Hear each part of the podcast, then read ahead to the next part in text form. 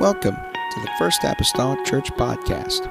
Our church mission is to love as God loves, showing compassion to every soul, thus winning those souls and equipping them to be sent out to plant and to harvest.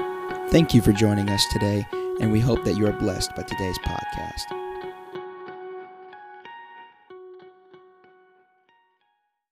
Talking to you about the next several weeks about uh, if you've never been to basic training we're going to basic training for the next uh, 10 weeks. Basic training uh, for life. And uh, this is good uh, for each and every one of us. It's good to rehearse some of these things and it's good for others that may not know some of those things. Some of the things we're going to be talking about over the next 10 weeks will be repentance water baptism spirit baptism worship prayer the godhead holiness standards spiritual gifts and the church for the next 10 weeks. Uh, because I do believe that we are living in some of the, the end times, last time, so we've heard that for years. We've went over that, haven't we?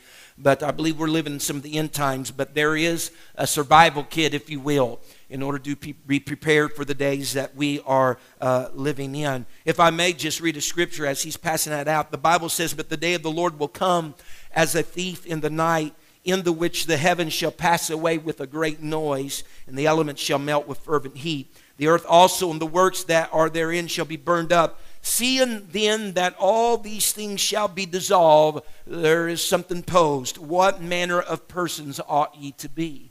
So, with all of this taking place, going to take place, and going to happen, what type of people should we be? What type of uh, character integrity uh, should we have? So, this morning we're going back to rudimentary element. I know we spoke about this a couple Sundays ago, and I'm going to talk about it again. Amen. Maybe just through a different lens or a different view this morning. And you can remain seated. We'll just hit some scripture as we go along, and all of that's out there for your uh, perusal and benefit. If you want to fill in those blanks, you can. If you wish not to, that's fine. Uh, you can just doodle while I talk. People's been convicted of that before. Amen. Hallelujah. It's been said many times, many times that remodeling a house is more difficult than just building a house. Uh, I've heard people say it before. You know, build a house, it's much easier than remodeling a house because whenever you remodel a house, uh, there are some things that are, are needful necessary. And what is necessary is that, first of all, you got to tear out what doesn't belong. Tear out what doesn't belong there. And in the process of tearing out what doesn't belong there, you got to be careful not to damage what needs to remain there. And so, so a, it could be a very uh, arduous task to tear out what doesn't belong while at the same time keeping intact what should and does belong. And then finally, you're bringing in the new, the remodel part. You may be adding some things that are new and you're incorporating them into what is already established, what is already there, what should remain. And so, over the next 10 weeks, uh, we're going to try uh, to the best of our ability to tear out some things that don't belong uh, while leaving intact some things what should belong and add some things that we need to be there and incorporate them into what is already established. I say that because uh, today we live in a Dippin' Dot ice cream world whenever it comes to religion. All right? Any flavor that you want is out there. Any flavor that you want is readily available. And there's a lot of different ideologies, there's a lot of different teachings. Might I even preface a lot of false teachings that are out there and false beliefs that are out there. And, you know, the old saying used to be, you know, if you lie through rose colored glasses, you know, and that's because if the lens is rose colored, then that kind of taints everything that you see.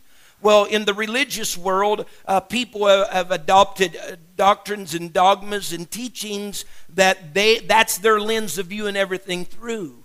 And it may not necessarily be true, it may not necessarily be accurate. So we got to, if you will, come and tear down uh, some of the things of old time tradition that has no biblical basis at all in, in life. We got to tear down all of those traditions to be able to establish something that I hope to say is biblically true. Uh, if it's not found in the Word of God, then it's not biblically true. If it has no, no cornerstone there, then it's not biblically true. And so, one of the things that uh, we look at time and time again, we look at again this morning, is the subject matter of repentance. And as it could be stated, I think it is there on your little form today, repentance can be one of the most misunderstood concepts in the church. For that matter, repentance many times is almost glazed over.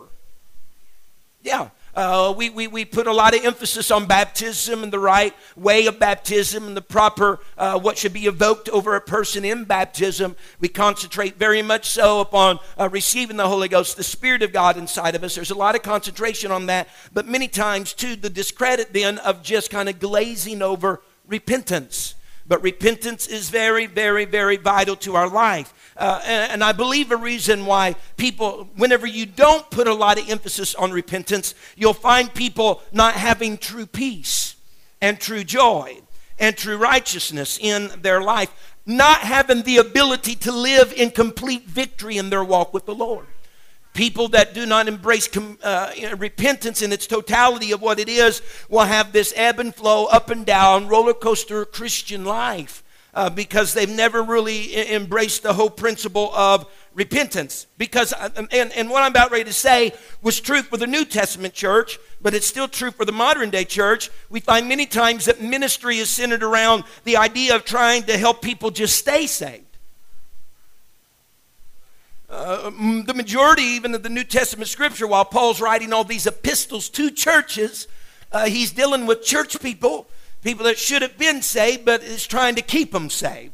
And so the problem that he dealt with, the same problem, guess what? Here in this century, we're dealing with as well, is that ministry many times is just devoted to trying to keep people saved. But we can, I believe, uh, fight that better if we will get this principle and foundation of repentance down more so. Amen. I don't believe I don't believe it's uh, uh, the will of God for us just to constantly be trying to keep people saved. Amen. Uh, for one thing, we need to be having our hand on those trying to keep them in line, but also reaching for somebody that doesn't know left from right or right from left about all of this. Amen. And so the sad fact is, uh, there are some people that never reach that place of being mightily used of the Lord or, or, or, at that place where they really need to be spiritually or prospering where they really need to do, uh, really need to be in the kingdom of God uh, because they not living an overcomer's life because we glazed over the area of repentance. We're in survival mode just to get by, just to survive, just to make it. But whenever you're in that type of mode, and again, there's nothing wrong with this. I encourage that we should do this. But if you have to have this, then there's something wrong. Because sometimes, whenever you get into survival mode, you always got to have somebody else there that's going to encourage you, tell you everything's going to be okay, telling, telling you you can make it, you got what it takes to win. And so, if life always has to be lived with that type of somebody standing there holding you up, telling you you can make it, all that, then it's kind of counterproductive to the Christian life. That we always got to be propped up by others in order to make it with this walk with God. Amen. And so, uh, with that, we got to understand then this idea of repentance. We, we need to preach to the lost, yes, and, and that's important, but if we don't watch ourselves, we'll just always spend our time preaching to each other, keeping each other saved. Amen. Amen. And so we got to get out of that place of survival and get into revival, if, if we could say it like this. And, and, and, again, one reason why we stay in survival mode is we don't understand what true repentance is. Uh, we, we, we, our, our, ideas and our concepts are jaded again uh, by different things. Sometimes they're jaded by what we have been taught. Amen. Maybe not biblically, but what we have been taught. Uh, a lot of people go back, they start talking about, well, the church father said this, you know, Jerome, Irenaeus, and all, all these other, Ignatius. These are people that they call church fathers. Well, I like to go a little bit further back to the original church fathers. Because a lot of you here today, people, they quote church fathers, but they're quoting some, some, some man that's largely removed uh, from Jesus Christ when he walked upon the earth. Uh, the Bible says in Hebrews 2, verse number 3, How shall we escape if we neglect so great salvation, which at the first began to be spoken by the Lord and was confirmed, this is Paul speaking, and was confirmed unto us by them that heard him, by those 12 uh, disciples or 12 apostles. So if we want to go back to the church fathers, let's go back to the original church fathers. Because just one century uh, removed from Jesus Christ, uh, or let's even go three, just three centuries removed from Jesus Christ, came the doctrine of the Trinity. And so people are going as far back to the third century, amen, talking about the church fathers. Well, let's go a little further than that. Let's go to the original church fathers. And I, I, declared this this morning. The reason why there is so much problem with people reading Scripture and seeing Trinity in the Bible is because that's the lens they have been taught to look through. Before the third century, everybody was looking through the original church fathers, which was one God that was in, and only displayed himself in one person, Jesus Christ. And whenever they read Scripture and they seen the terminology of Father, Son, and Holy Ghost, that didn't trip them up because they were looking through a proper lens. It was only after the third century that there came this teaching that didn't come from the Lord that was brought in. And so then our view and our perspective is all changing. So we got to do remodeling. That's the reason why a lot of what we do in church is a lot of remodeling because people come in with things from what they've been taught uh, false doctrines that have been initialized in their life, and we got to, uh, please, I say this very delicately, but we got to take out what, what is incorrect and put in what is correct. Amen. And let stay there what needs to stay there, what's all right, and there's got to be some remodeling that takes place. And so it's, it, it's vitally important for us to understand what repentance is. It is a foundational doctrine, it's not something to be glazed over. If Jesus Christ says, Except ye repent, ye shall all, all likewise perish, that, that is not parsley on the plate. Amen. That's not something you just knock off and say, well, it made the plate look nice, but it really doesn't. It, it, has nothing. It will do no nurturing or nourishment for my body. Wrong. If he said, except you do it, you perish, I believe it's the T bone steak on the table. Amen. And so it cannot be glazed over. And if we're going to build a church, if we're going to build a house that's going to survive in this end time, then we must have an understanding of repentance. A repentance that is not based upon the opinion of man, but based upon the Word of God. And so, with that said, we can't hang on to concepts, concepts that are just simply traditional or denominational. Amen. By nature, we got to hold on to the concepts that are biblical. Amen. And if, if we don't watch ourselves, sometimes we will have learned something that really isn't scripturally based. Amen. There's a lot being propagated from pulpits that has no scriptural tie, but they pose it forward as though it does. Amen. And that jades then the view of what some of these things really, really, really are. And so they're very, very, very important to understand. So don't hang on to, if you're filling in your blanks, don't hang on to concepts that, and this is important, that are only based on traditions, denominations, and the examples of others. Because people let you down too. Speaking of Scripture, Mark 7, I believe it is, in verse 13, the Bible says they made the Word of God of none effect through their traditions. Now, there are some traditions that are tied to scriptural basis. But if you're only going on tradition only, then watch out because that may not necessarily be true. If you've ever uh, purchased something that, you know, some assembly required, you know, now, you know, they, if you need the bicycle, they'll put it together for you, or you can get stuff put together for a little bit more money. But uh, years ago, you didn't even have that option. You took it home, you put it together yourself. And so, if you ever got the bicycle or some cabinet or some other piece of furniture, you opened it up. And I don't know if there's ever been anyone in this place like this. This might be more along the lines of a guy than it would a female. But just think, man, I, I know how to do this. Who cares about the instructions, right? I can put this thing together. This is a child's toy. You know what I'm saying? So, you think you know how you put it together. All the parts are there. You didn't take time to read the manual or the instructions. You start putting everything together. Man, it looks like a bicycle whenever it's done, or it looks like a cabinet whenever it's done. Everything's fine and well until there's some extra parts laying around. Well, they just probably send extra in the box, right? Now, they do do that sometimes, but whenever there's a multiple, multiple parts, then there might be just a little bit of problem. And then there you go let time maybe take place, and before you know it, the equipment isn't working like it once worked, and it's not operating like it should operate, and it's not upholding like it should uphold. What's going on? Well, somebody didn't follow the instructions, somebody didn't follow the manual. And so what do we do? We resort back going through the trash or finding in that file where we filed the manual and we get it out and we look at it and we go back to the instruction manual and we figure out how to put this thing together properly. And so whenever it comes to the Christian life, sometimes we got to do the same thing. Oh, I know how this thing goes. I know how it ought to be done. Don't seek no biblical premise, no biblical principle for it. Just do it the way that we want to do it. Live by tradition, live by what other people tell us. It's okay. They're a good, respectable person or the example of other people's lives. Just do it our own way. And then all of a sudden we wonder why. Why isn't this thing called Christian life working for me? Why can't I overcome? Why, why, why is it that I'm dealing with the same battle and battling the same things over and over and over and over again? What's with this repentance thing? Thought I had it put together right. Well, whenever you do it without reading the instruction manual, without having that biblical basis, you're going to just be in survival mode. Never get to, if you will, revival mode. Let's look at a few things what repentance is not. Before we talk about what it is, let's talk about what it is not. Some misconceptions concerning repentance. Repentance is not a confession.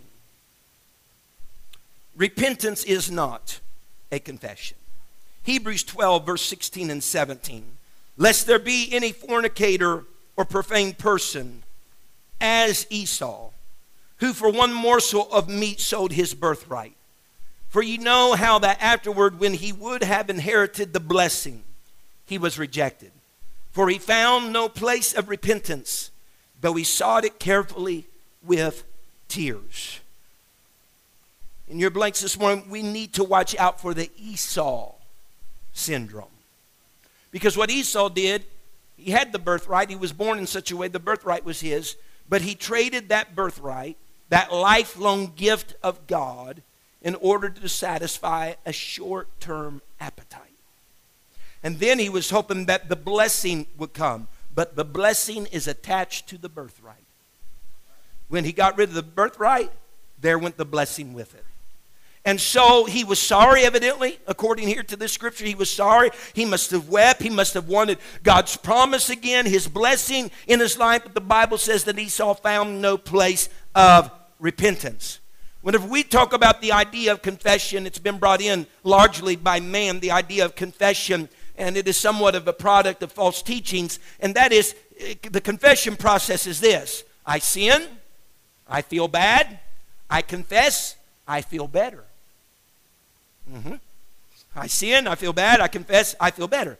Uh, we know say no confession is good for the soul because whenever I speak out my sins, then it relieves me of the feelings of guilt that I had associated with those sins, all right? And that makes me feel better.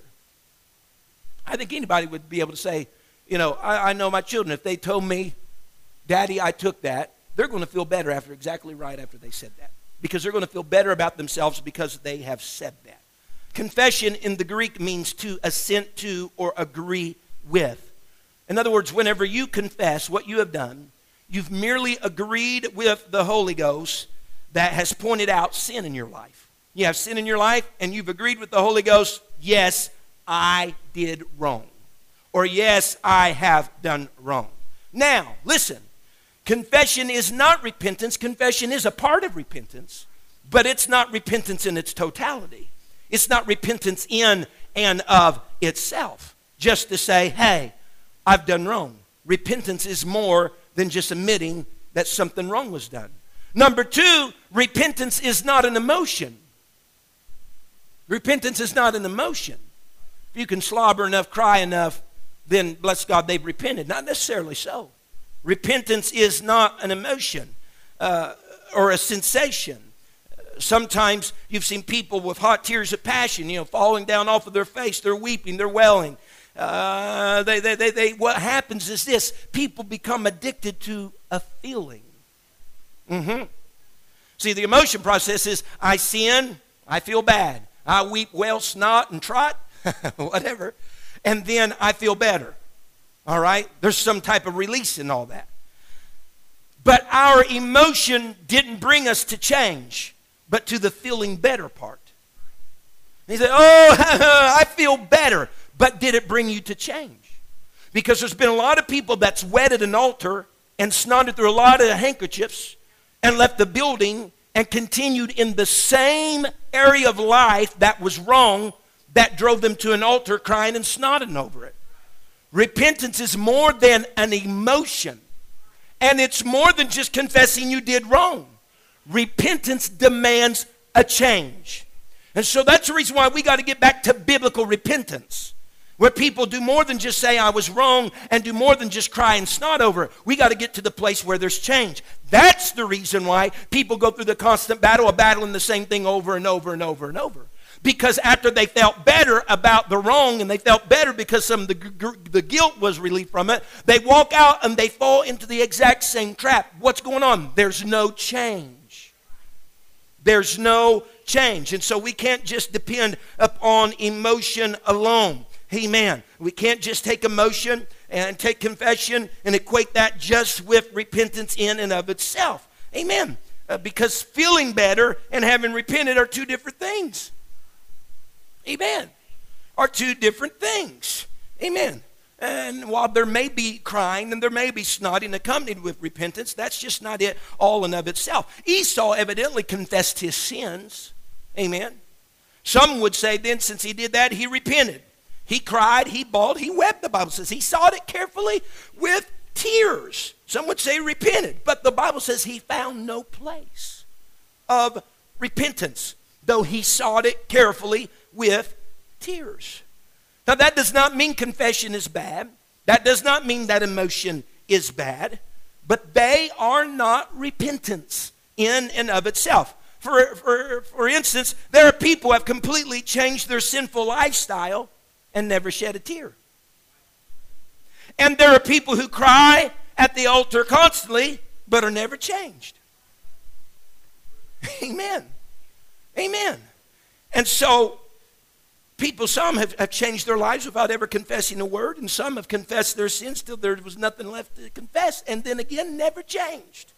But it's more to repentance than just confession and emotion. One good thing about confession and the emotion is that that can help lead you to repentance. But some people, when they start feeling better, they'll stop short of full repentance. Mm-hmm. Because I said I was wrong, I start feeling better. And we stop short of full snot and everything's going, man, I got to be happy. This is feeling good. I'm not feeling the guilt and the weight of what I had done. I'm feeling better. Let's get up and go. But true repentance will take you to a place of change. I don't think, I don't think it's entirely God's, God's will for our lives to constantly battle certain things over and over and over and over victory, defeat, victory, defeat, victory, defeat, victory, defeat, victory, defeat. No, no, no, no. I don't, if he told that we could be conquerors and overcomers, I believe he wasn't lying when he said it. Amen.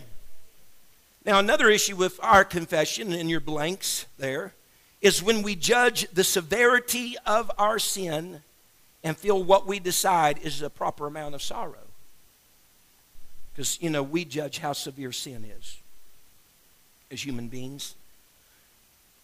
We let our own estimations of the seriousness of sin determine how bad we should or shouldn't feel toward what we've done. For example, I didn't pray today. I'm sorry, Lord. Or I had a bad spirit today. Lord, please forgive me. Or I committed adultery. Lord, please have mercy on me. I killed someone. Oh, God, please help. We measure the severity of the sin and then, according to however we measure the severity, we equate how much sorrow we should give for the particular sin. But according to the word of the Lord, a lie is just as bad as a murder. Gossip is just as sinful as adultery. Complacency, prayerlessness, indifference, all these, if you will, just as sinful as fornication. But the weight we put on it is measured by the way we feel about it. Uh-huh. And so we got to understand true repentance. Or maybe we're not putting that weight on it, but society does. Society's real good. Real good at doing that. For that matter, society is coming to a place that, uh, in human, in just in human terms, in human standards, they're putting less weight on some things than what I would put heavy weights on. Okay, but I understand it's all sin. Well, if if if repentance is not confession and not and not emotion, then let's consider again, as I've already stated, what repentance is. Unger's Bible Dictionary defines repentance in Greek as a change of mind, a fundamental and thorough change in the hearts of men from sin and toward God. Some of the elements of repentance is this. I don't know why we're squilling up here today, but a genuine sorrow toward God on account of sin. That is one of the essential elements of repentance, a genuine sorrow toward God on account of sin. Second Corinthians chapter 7 and verse number 8, the Bible says, For though I made you sorry with a letter, I do not repent, though I did repent. For I perceive that the same epistle hath made you sorry, though it were but for a season. Now rejoice, not that ye were made sorry, but the, that ye sorrowed to repentance. For ye were made sorry after a godly manner, that ye might receive damage by us in nothing. For godly sorrow worketh repentance, or change, if you will, to salvation, not to be repented of. But the sorrow of the world worketh death. Look at verse number 8, if you can go back to verse number 8. Amen. He is speaking along these terms of repentance, as we can see from verse number 9. But he states very clearly that whenever someone truly repents, the sorrow is only for a season. People find themselves in a perpetual state of sorrow, and what it comes down to is they can't forgive themselves, right? They come to a perpetual state of sorrow. True repentance is sorrow, yes, but only for a season, only for a time. Amen. And you, one thing is for sure you shouldn't weep over something that you have truly repented of. Mm-hmm. You shouldn't continually weep over something you truly have repented of. And what happens whenever you find sometimes people continually weeping over something is that they've not truly repented over it. They've confessed, they've emotionalized and felt better about it, but they did it again. Uh huh. So they go through the cycle. I feel better about it. I feel bad about it. I feel good about it. I feel I relieve my guilt from it. I go back to it. And so they're constantly sorrowing over something because there was never the change element. The change element that is a part of repentance. And note, God makes a very clear distinction between godly sorrow and worldly sorrow. Again, godly sorrow, amen, produces a repentance or a change that leads to salvation, Scripture tells us. Amen. Deliverance from evil, deliverance from all the regrets in your life. But whenever you have a worldly sorrow, look what it worketh. It worketh death. Amen. The breeding, the end, the deadly, the death. Worldly sorrow says this I wish I could have something that I know I can't have and still have God too. Worldly sorrow says, I want to continue in sin, but I want to be saved too. Worldly sorrow says, I hope to be a worldly, intellectual, uh, successful person, but I want Jesus too. I want to pursue the world's riches, but I want God. I want to be popular with the world, but I want to stay in church. That's worldly sorrow. Worldly sorrow is when you're in that place where you realize you can't have both worlds, but you want both worlds. But the first element found in true repentance is a genuine sorrow toward God on account of your sin, a godly sorrow. Psalms 51 and verse number 1 uh, David is, is praying here after he had made his uh, mistake with Bathsheba. The Bible says, Have mercy upon me, O God, according to thy loving kindness, according unto the multitude of thy tender mercies. Blot out my transgressions. Wash me thoroughly from my iniquity and cleanse me from my sin. For I acknowledge, look what David says, for I acknowledge my transgression. What's he doing? A genuine sorrow, amen, to, about his sin. I acknowledge my transgressions. That could also be some confession. I acknowledge my transgressions, and my sin is ever before me. Verse 4 Against thee, thee only, have I sinned and done this evil in thy sight, that thou mightest be justified when thou speakest and be clear when thou judgest. Verse 9 Hide thy face from my sins and blot out all my iniquities. Create in me a clean heart, O God. Renew a right spirit within me. Cast me not away from thy presence, and take not thy Holy Spirit from me. So David's praying the prayer of repentance. Amen. And he has a genuine sorrow toward God because of the sin that he had committed with Bathsheba. Amen. And there's a difference that we can see between worldly sorrow and godly sorrow. For example, if we would look at it, people who are sorry they got caught, worldly sorrow. People who are sorry that they're wrong, but they want to continue in sin, worldly sorrow. People who are sorry they hurt their loved ones, but continue to hurt and bring injury to them anyway. Worldly sorrow. But people who are genuinely sorry they wrong God. Godly sorrow. Another essential element to the godly sorrow, or repentance, if you will, is a inward repugnance. Repugnance just basically means a strong distaste, an aversion, an objection. a strong inward repugnance to sin. You got to adapt a distaste for that just like God has a distaste for it. An objection, an aversion to that, just like God has for it. In other words, we got to we got to grow to a place that we're personally offended by what we have done. Amen. Personally offended. So much so that we forsake the action of doing. Somebody with me? That's so distasteful to me. That is, uh, that is so distasteful to me. I don't even want to have anything to do with that anymore. That, that, that, that, that, is, uh, that, that is an aversion. I object that. That is offensive to me. What would be acceptable to you before needs to become offensive to you now. Amen. And in doing so, you'll forsake that. Amen. When something becomes offensive to you, you're, you're, you're not intermingling with that. No, no, no. You try to stay clear of that. The Bible says in Matthew 3 and verse number 8, the scripture says, uh, Bring forth therefore fruits meet for repentance. All right? In other words, bring forth fruit that is consistent with repentance. Let your life prove your change of heart. Let your life prove your change of heart. Prove by the way that you live that you truly turned from sins and turned to God. Fruit, meet for repentance. In other words, do something to show that you've really given up the old life. Stop the wrong, all right, to show that you've turned toward God. Before the Apostle Paul was saved, and he was a big extremist, very militantly at that, big extremist against the New Testament church. He was an activist. He was attempting to stop the work of God, what was taking place. But the day he was saved, and he was in Acts chapter uh, 8 and 9, 9 particularly, the day that he was saved, and he was on his way to Damascus with letters uh, from the authorities to go among whoever was preaching the name of Jesus and church members that he could take them to prison and do as he would, or imprison them even.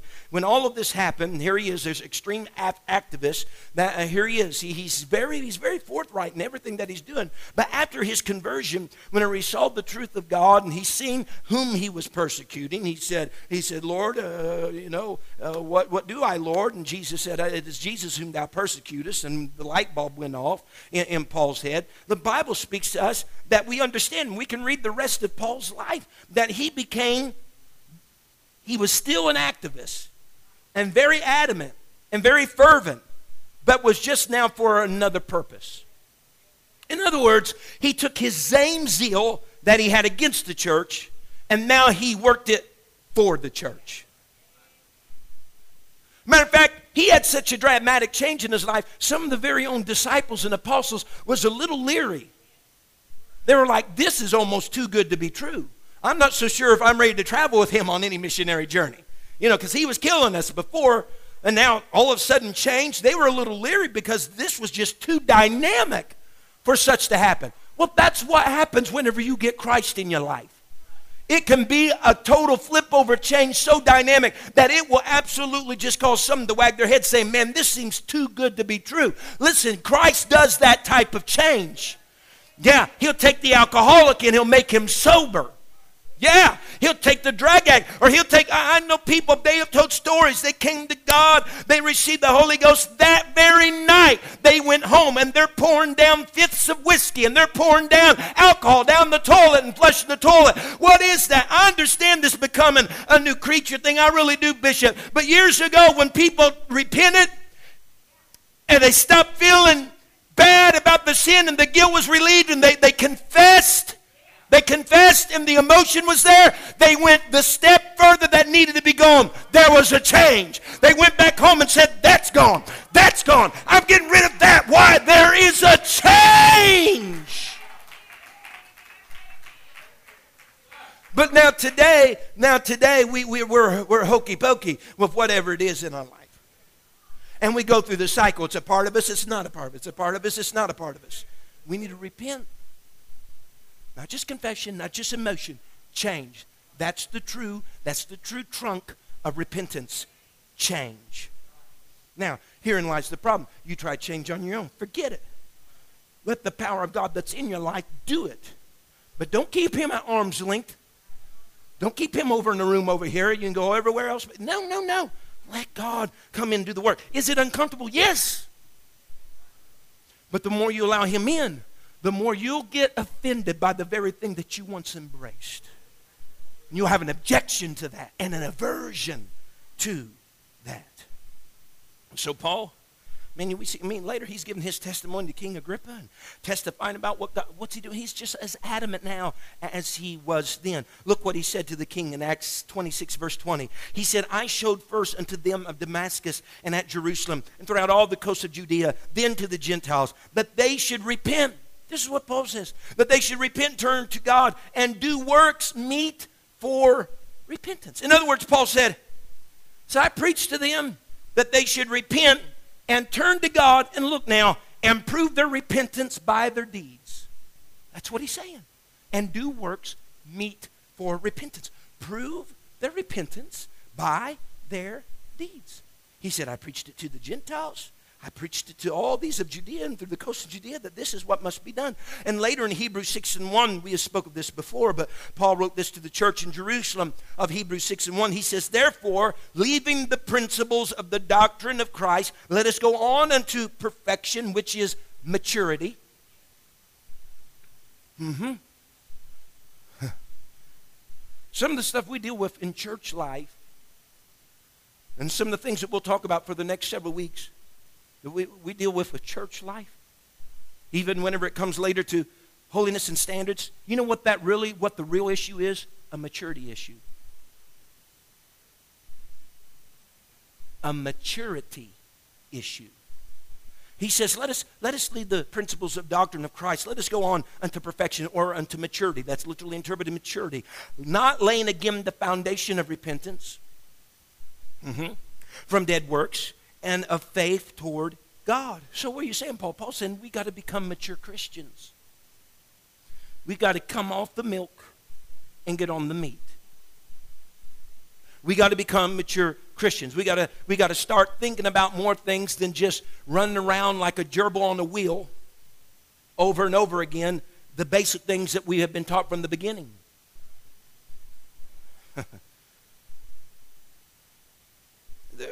it's really not necessary to.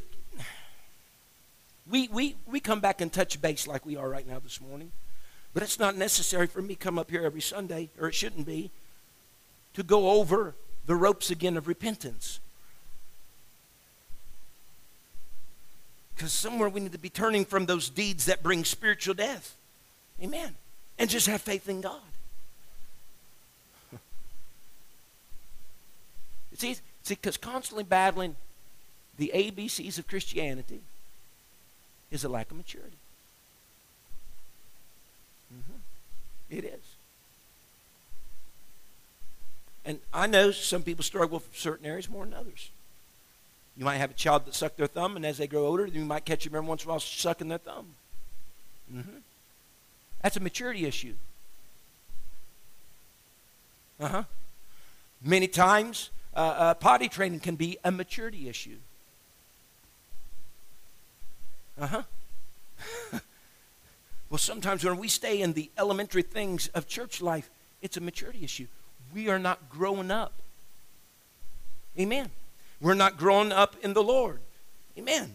So, so repentance because of then our inward repentance, our, our aversion to sin, we then should, this is in your space, should put a permanent space between sin and ourselves so that we, we may grow in Christ. Because it's hard to grow in Christ and then keep your environment, your surroundings, and everything you did before in close proximity to you. It's hard to walk with dead bodies attached to you. Amen. So you got to put space between those. A third essential element of repentance is a humble self surrender to the will and service of God. Oh, hold on, wait a minute, somebody. God wants to do something that is different from my Adamic nature. And you're telling me to surrender. God wants to do His will in me, and that goes against my human will. Big problem, right? When the Apostle Paul was converted from his fanatical stand against Christ, the Bible says in Acts 9 and verse number 6, and he trembling, astonished, said, after Ananias come and visited him and laid hands on him, said, Lord, or in the Damascus Road scenario, rather, Lord, what wilt thou have me to do? And the Lord said unto him, Arise and go into the city, and it shall be told thee what thou must do. He struck down off his beast, and he came to that defining moment. Lord, what wilt thou have me? What happened right at that moment? Paul humbled himself to a self surrender to the will and to the purpose of God. He decided at that point in time now my goal in life is not whatever pleases me, but whatever is going to please and bring honor unto God. And it's that type of surrender that is absolute, absolutely necessary for us in our repentance and for us to be able to grow in God. We must surrender to God. We must, again, we have the terminology built around Christ. He is both the scripture says Savior and Lord. And we're quick to accept His salvation plan, being the Savior for us. But we are more difficulty dealing with His Lordship plan mm-hmm. Of submitting our will to Him. So we got to pull away from all those things. And His plan, it'll be revealed to us. So in review, okay, repentance is not confession. Repentance is not emotion, although they may be pieces or parts of it. Repentance is, number one, a genuine sorrow toward God on account of our sin. Repentance is an inward repugnance, an aversion, a, a strong distaste, if you will, to sin, followed by actual forsaking of it. We got to have that. All right? Can't just be distasteful. It's got to be, you got to just forsake it. And then number three, it's humble self surrender to the will and the service of God. Now, repentance is a lifestyle. You're blank there. Change. That's the bottom line. Change. That's what the Spirit of the Lord is in us to do, to change us into the image of the man Christ Jesus. Repentance again, and we know this, but let's just look at it again. Repentance is not just a one time act, it's not just an event. Can I say even this? It's not an event, it's not just one time act. Evidently, it is a place we live in continually. Esau said he found no place of repentance, it's a lifestyle. Amen. Repentance is the condition of change in our hearts. That's the reason why the Apostle Paul said there again in Hebrews 12 17, again, Esau found no place of repentance. So, confession and emotions, yes, they can help lead me to repentance. Amen. Esau, amen, had the emotion, he had the confession, and sometimes we're guilty of that alone today. But we got to go a little further. We got to go to true repentance, but he never found it. He, he never got up. Esau never got up from his confession and his weeping and actually changed his lifestyle. He felt better about what he had done, but he didn't change his lifestyle. Let's go through a series of these now, if you will. Repentance is change after you have left the altar. Repentance is commitment to what you said at the altar. Repentance is living responsible to what you confessed. Repentance is keeping your obligation. Repentance is altering the way you live.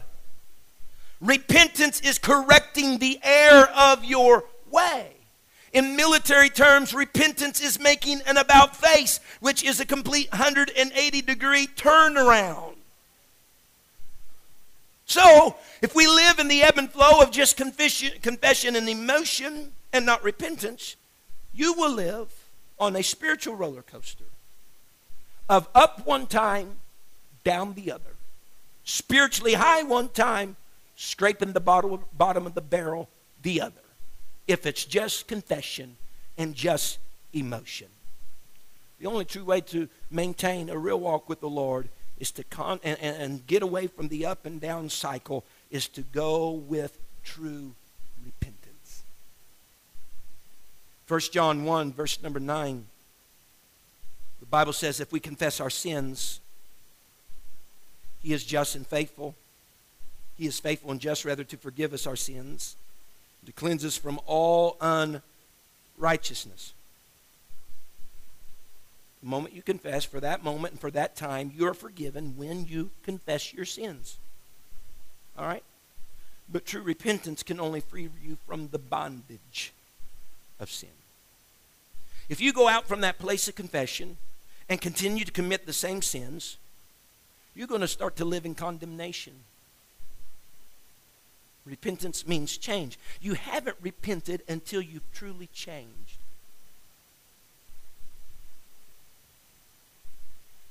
You may have confessed and you may have been emotional, but you've not truly repented until you've truly changed. Because repentance isn't all about what you say, it's about what you do. All right? And people have prayers of repentance, and that's great. That's great. But that alone don't do it. That alone don't do it. We got to ask God in prayer. We got to experience that godly sorrow toward God for the lifestyle that we had. We got to get up after seeking the Lord and going forward in a different venue of life. Amen. Got to live with that humble surrender toward God, what your will is, what your service is. Second Chronicles 7:14, a, a scripture on prayer we oftentimes have looked at. He says, If my people, which are called by my name, shall humble themselves and pray, what is this? Experience sorrow towards God. And seek my face, humble self, surrender to God's will and his service, all of this and turn from their wicked ways, what? A repugnance, and aversion towards the wrong living. Then will I hear from heaven and will forgive their sin and will heal their land. Folks, as I'm trying to get the plane to land, we spoke on this in Sundays past, uh, uh, even on Sunday night when I talked about free from sin. Quit letting sin tell you what to do. Romans 6, I'm going to read several verses of Scripture and just comment here and there and bring this thing to a close. And I read some of these that Sunday night whenever I preached that message. But what shall we say then? Shall we continue in sin that grace may abound? In other words, are we going to keep on sinning so God can keep on forgiving? God forbid. How shall we that are dead to sin live any longer therein? Repentance, a lot of times throughout Scripture, is typified as death or by death. Verse 3 Know ye not that so many of us as we're baptized into Jesus Christ, we're baptized into his death. Therefore, we are buried with him by baptism into death. That like as Christ was raised from the dead by the glory of the Father, even so we also should walk, look at it, in newness of life. For if we have been planted together in the likeness of his death, we shall also we shall be also in the likeness of his resurrection. Knowing this, that our old man is crucified with him, that the body of sin might be destroyed, that henceforth we should not serve sin. For he that is dead is freed from sin. Now, if we be dead with Christ, we believe that we shall also live with him, knowing that Christ, being raised from the dead, dieth no more. Death hath no more dominion over him. For in that he died, he died unto sin once, but in that he liveth, he liveth unto God. Likewise, reckon ye also yourselves to be dead indeed unto sin, but alive unto God through Jesus Christ our Lord. Let not sin therefore reign in your mortal body, that ye should obey it in the lust thereof. In other words, don't give sin a vote in your life. Don't give sin the time of day. He says in verse 13, Neither yield your members as instruments of unrighteousness unto sin, but yield yourselves unto God as those that are alive from the dead, and your members as instruments of righteousness unto God. In other words, don't even let little errands that are connected with the old way of life, don't run errands like that. Uh, throw yourselves wholeheartedly. Don't be a part time daughter. Be full time into God's way of doing things. Listen, Usually, this is just modern world. If you usually work in the realm of being a part time employee, you don't get benefits. Stop being a part timer with God because all of the full benefits come whenever you're full time. Somebody hear me this morning. Oh, I just don't understand. I just don't understand why so and so and such and such. Well, you're being a part timer. You can't expect full pay and full benefits when you're trying to work part time. Get full time, and the benefits will open up like you've never seen. Amen. And so we got we got to be full time. Remember, you've been raised from the dead. In so many words, figuratively. Verse 14: For sin shall not have dominion over you, for you are not under the law, but under grace. What's it saying? Sin can't tell you how to live. You're not living under that no more. You're not living under that tyranny anymore. You're not living under that master anymore. You're living under the master, the lordship of Jesus Christ. Verse 15 What then? Shall we sin because we are not under the law but under grace? God forbid.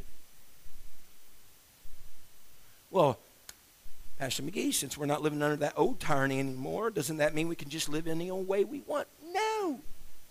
Uh uh-uh. uh how we got this new freedom in God. We can do anything that comes to our mind. You have misunderstood Scripture greatly. Your freedom in Christ is not just to do whatever you want to do. Amen. You say, well, you're under bondage. I am under bondage. I'm under bondage to a new master. I am. You go somewhere and say, well, they didn't do that at our other workplace. Well, guess what? You got a different boss than you used to have. Well, they, you know, used to they didn't care if we came back just a few minutes late from break. And now they want you to be punctual. Well, guess what, buddy? You're not working for the same company anymore. I'm okay, let's go. I gotta shut up. Let's just Verse 16, I'll close with this if you'll stand with me. Know ye not that to whom ye yield yourselves servants to obey, his servants ye are to whom ye obey, whether of sin unto death or of obedience unto righteousness. So let's quit letting sin tell us what to do. Let's repent. Confession, yes. Emotion, yes. But let's repent. Let's have a change.